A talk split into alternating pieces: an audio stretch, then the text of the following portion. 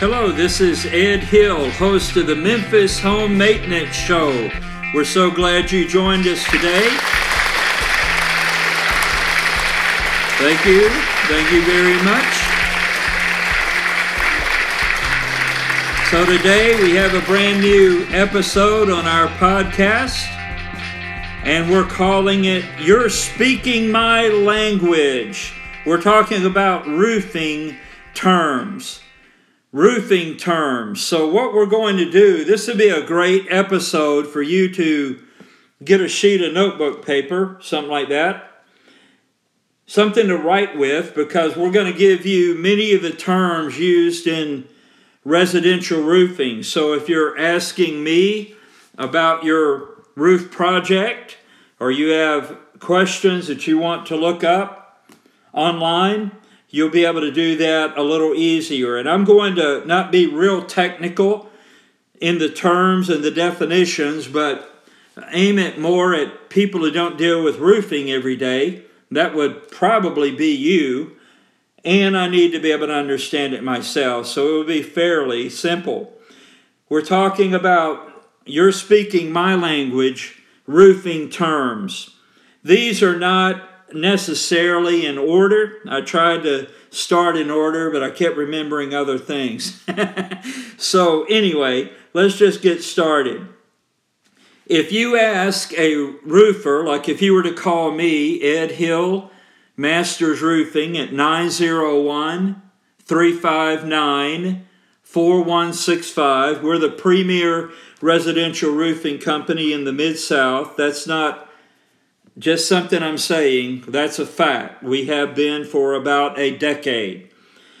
We're very sought after. A lot of people are lining up to get their roofs done by Masters Roofing. Sort of that idea of you want to go to a place that's a great restaurant, you expect it to be busy. It's busy because it's good. And that's certainly the case with Masters Roofing. But anyway, if you were to call me, and you would like your roof looked at, what you're asking for is a roof inspection. Generally, that is a free assessment. If we could, it'd be great if we could charge, you know, $250 for that, but we don't. It's free. A roof inspection. That's where a roofer gets on the roof, looks at it, and tells you the true condition of that roof. And by the way, our roof inspections when you call me, it's going to be an honest roof inspection. We're not going to damage anything. We're not going to exaggerate what we find. If there's nothing there, we'll tell you. If it's only a minor repair, we'll tell you that, but we'll tell you the true condition of your roof. If you ask for an estimate, sometimes people get inspection and estimate mixed up. An estimate is a, um, a I would liken it to a ballpark price on what it would be to replace the roof or make the repair. Now, an estimate might not be as exact as a bid. So let's say that you are going to buy a roof out of pocket. You might get two or three bids from highly rated contractors, and those bids should be and, and would be exact we will charge you this amount of money to tear the roof off and replace it. So that's the difference between an inspection, an estimate, and a bid. Now, here's another term squares. Often you'll hear a roofer say, well, that's 30 squares coming off and 38 squares going back on. What are they talking about? Well, for some reason, I don't know the reason, I'm sure it's a very good one roofing material is talked about in terms of 100 square feet of shingles, for example. So if you have 30 squares of material on your roof, that means the surface area of your roof is 3,000 square feet. But Ed, that can't be. My house is only a 1,900 square foot house. Remember, the roof is much bigger than than the dimensions of your house. If you were to lay your roof flat in your yard, it'd probably take up most of your yard. Why? Because it's it's pitched and therefore there's more surface area on that roof. But anyway, we talk in terms of the number of squares to tear off or to replace with. That's just um, a standard in the industry. Tear off. What does that mean? It's exactly what it says.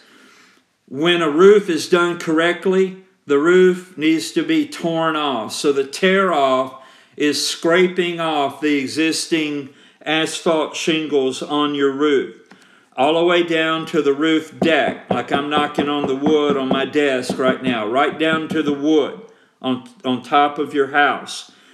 Be careful, by the way, on bids and estimates. I've heard of some and think I've seen one or two, but definitely heard of some recently where without the homeowner necessarily realizing it, some of the prices they were getting were for just what are called layovers, where a new shingle, you know, the new shingles are laid over the existing roof, where there's not a tear off. That's not a good way to spend your money. It's not. You need to have a tear off to have your roof done correctly to make sure there's no leaks and that you'll have a warranty on the roof. Roof deck repair. What is that? Well, when the when there's a tear off of the existing roof, then you're down to the wood on top of the deck, and there may be places that are rotten or soft or just need a hole in them. Let's say a tree limb hit your roof, needs to be fixed. So that's repairing the surface that the shingles are actually nailed to. Underlayment. What is that? Well, again, it's just like what it sounds like. It's the the material put down on the roof deck, but it's under the shingles that you see. That would be like 15 pound or 30 pound organic felt, or it would be a synthetic underlayment on the slopes of the roof. Now, the slopes are those larger areas where you see the shingles installed when you look at your house those flat areas that are that are at an angle. They are pitched. All right? So you have to have some underlayment beneath the shingles. Valley liner what is that? Well it could be anything from metal like copper to roll roofing we've even seen felt doubled up in the valleys not recommended, by the way. And then the ice and water barrier that's adhesive is often used as a valley liner. Why are valleys, why do they need that extra? Because it's like mountains and a river valley. All the water flows to the valley where the river is formed, right? Same thing on your roof. Those slopes where you where you have valleys are sending water into that area many times. So there has to be something beneath the shingles to channel the water off of the roof. Drip edge, what is that? It is metal uh, shaped like an L, let's say, that goes over the top of your fascia board that your gutters are attached to. If you think of your gutters and the board behind it, that would be an example of fascia board, and it protects the top of the fascia board from rotting due to weather. But it also closes up gaps between the end of the roof deck and the fascia board. Many companies don't use it at all. If they do, it's probably cheap two inch drip edge, uh, flimsier than Coca Cola can metal we use a much heavier grade and it's six inches, that drip edge. But that's what drip edge is. Starter course. Before you start with the shingles that, that you selected, let's say you're putting on an architectural shingle, you have to do a starter course of shingles first that you won't see once the shingles you selected are put on. Many companies go the cheap route and install three tab shingles as a starter course. Really, they should be using adhesive starter strips that seal the edge of the shingles against the wind on the edges of your roof. And that's what we do. What are field shingles? Field shingles are the shingles that you select like three tab shingles, which are very common, 25 years usually, normally a 60 to 65 mile an hour wind rating, or the laminate shingles, those are dimensional or architectural, they're called sometimes. Those are the ones that are installed on those slopes, those big areas that you see when you look up at your roof. All right, I'm trying to keep this very, very basic so everyone, young and old, and familiar with this and not, can understand it. So there's the two major types of shingles, and there are some higher grades uh, that are much heavier and all of that, but they're very expensive, and unless you just want to spend the money, probably not necessary on your home. So basically, you're going to choose between a three tab shingle. Why is it called that, Ed? Because when you pull them out of the bundle, it, it literally has three tabs on it that you, that's what you see on the roof. So, being the innovative, intellectual types that we are, roofers call those three tab shingles. Mystery solved. And then you have what are called architectural or dimensional or laminate shingles, same thing that I just mentioned a moment ago. You have that choice. And we have all those choices. And the primary brands we use are two of the leading brands Owens Corning and GAF. We are endorsed and certified at the very highest levels by both of those manufacturers. Many roof companies are not endorsed or certified by anyone, and maybe just one company. Well, we're certified and endorsed by two manufacturers. We install their products as specified so that your warranty is valid. Very important point. All right. Uh, what are some other things? Plumbing boots. When you go, usually in your backyard, go in the backyard right now if you want, or this afternoon, or tonight, or in the morning, and look up at the back of your roof, and you'll see white PVC, plastic type pipes going through the roof. Those are to ventilate your plumbing, and they are protected from leaking by what is called a boot. There are the old style neoprene, sort of a, a rubbery substance around a lot of the old ones. They curl up in the sun. Squirrels love to chew on them. They wear out, they leak. We use a, a boot that is a, an aluminum cover that goes over the around the plumbing boot with one gasket at the top. It's a baked enamel finish. It doesn't curl up with the sun and there's very little there for squirrels to chew on. So, plumbing boots, soffit vents, what is that? Well, you remember I was talking about your gutters and they're, they're mounted in some way to fascia board many times. Underneath the gutter, back up behind that, if you look down under it and look up, you'll see a lot of times it's plywood, but you'll see a uh, boards underneath the fascia. Those are your soffit boards. In about every 10 feet, there should be little vents that are soffit vents. That allows cooler air from the outside to get into your attic to force the hot air up so that it leaves your attic. That's what should be happening. Soffit vents. I mentioned pitches a while ago. That's the angle of your roof. The term eaves is the, the edges of the slopes of your roof, like where your gutters would be.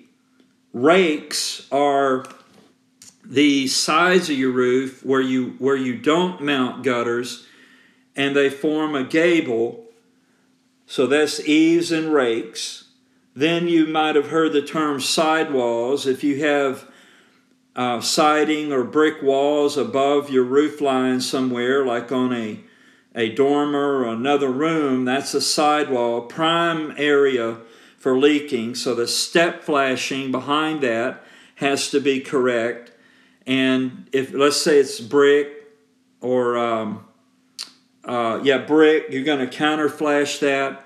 You got to make sure that the the uh, siding or the stucco is properly step flash behind that. There's a lot that goes into that that I can't explain here verbally. But those are some of the things that are important on a roof job. Dormers, a lot of people around the Memphis area, mid south, call those dog houses. Like if you have kind of a, looks kind of like a miniature house, two or three of them sitting on the front of your front roof, those are dormers. Those are also sidewalls in most cases, and they have to be properly flashed. That's a dormer.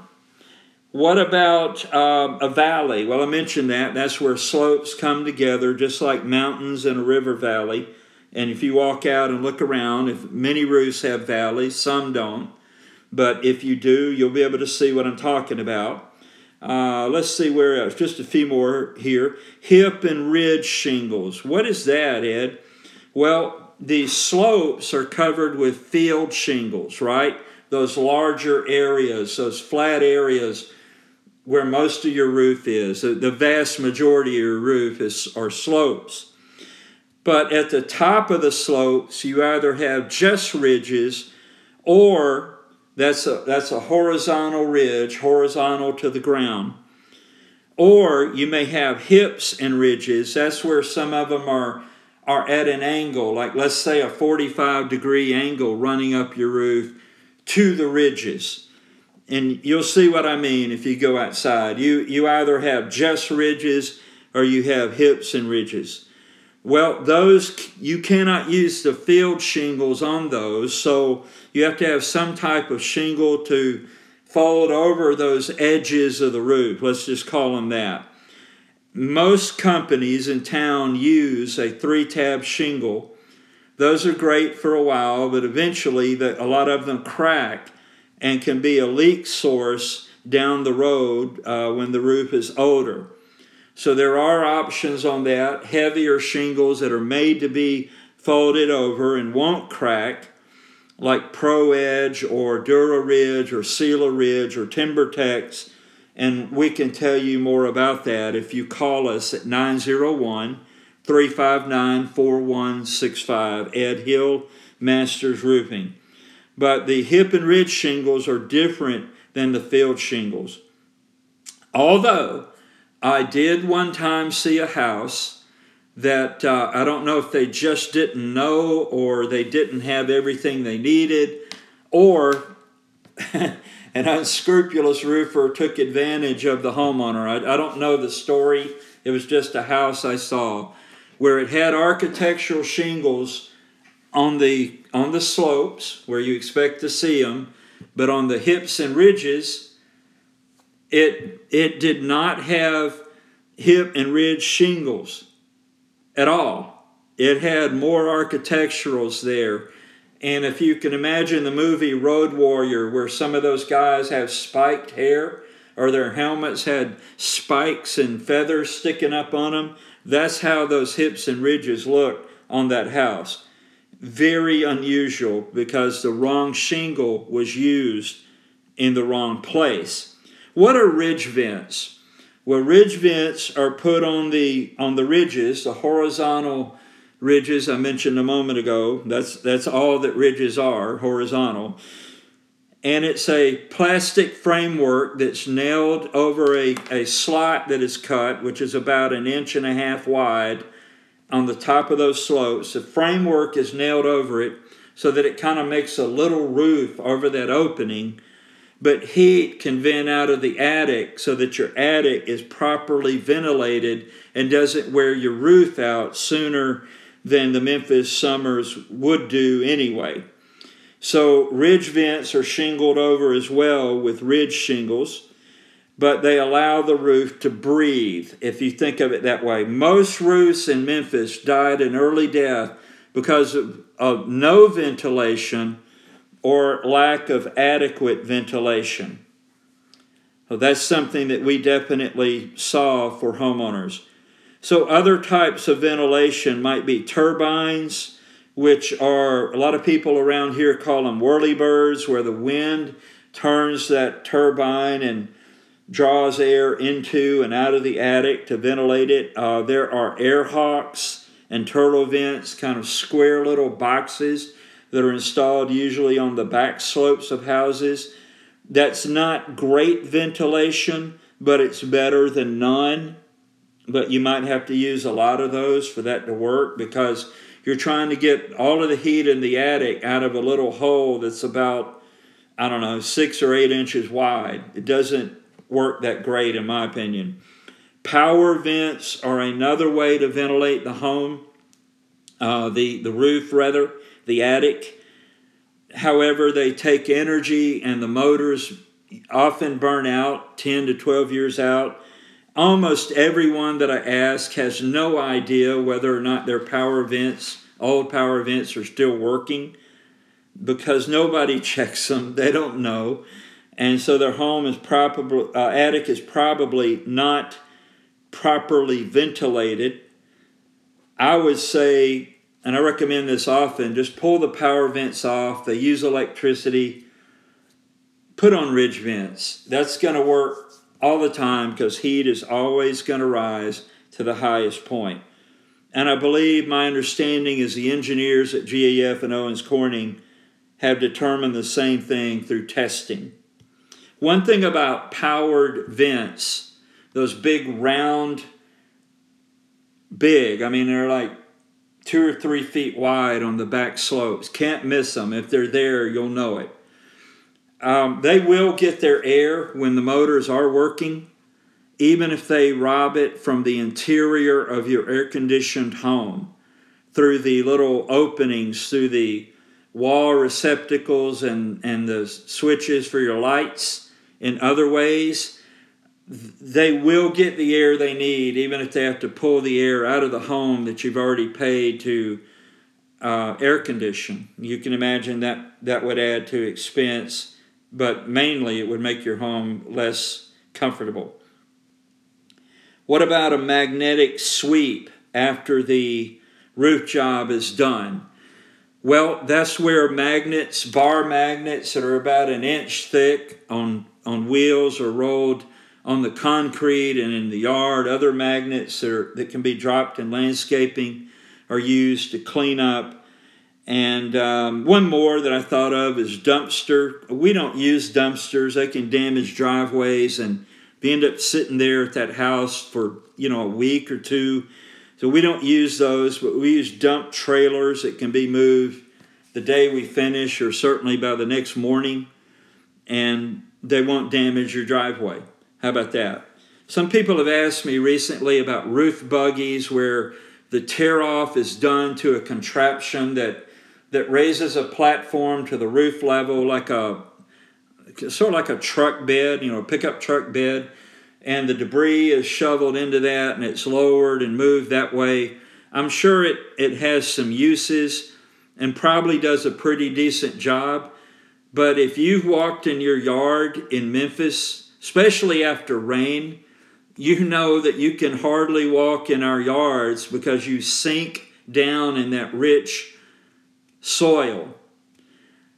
I believe that in many yards, roof buggies, due to the weight of the machine itself, plus the added weight of the, the materials torn off the roof, could create ruts in your yard. I guess that could be overcome with plywood and all of that, but it just sounds like too much risk to me to creating ruts in your landscaping or damaging irrigation systems septic systems potentially, and so on. So, anyway, I've just tried to educate you here today about some terms that you might not know. It's certainly not every term related to residential roofing, but I gave, I don't know how many it was, but I gave you a bunch of them. Hopefully, you feel like you know more now than before you listen. If you have a question about one of these terms or some other issue on your roof that you're not understanding, like what is wind damage, what is real hail damage, you know, what will insurance pay for? Is my roof qualified for insurance? Should I just pay for it myself? How can I get financing and monthly payments? Those kind of questions. Maybe you just want a free inspection, you want a free estimate or a free bid. You may just want free advice about your roof. Call me Ed Hill, Masters Roofing, 901 359 4165. And I will do my best to answer your questions. You can also learn more about uh, me at my particular website, www.edhillmastersroofing, all one long word, dot webs dot com, Ed Hill Masters Roofing dot webs dot com, and you can learn more about the company I work with at the company site, mastersroofing.com. But if you have a question or you need help, just call me directly at 901 359 4165. I'll do everything I can to be of service to you. Well, thanks again for listening. Tell other people about our podcast, Memphis Home Maintenance Show.podbean.com. Help them take care of their homes like you want to take care of yours as well. Thanks again. We'll see you on the next podcast. God bless and have a great week.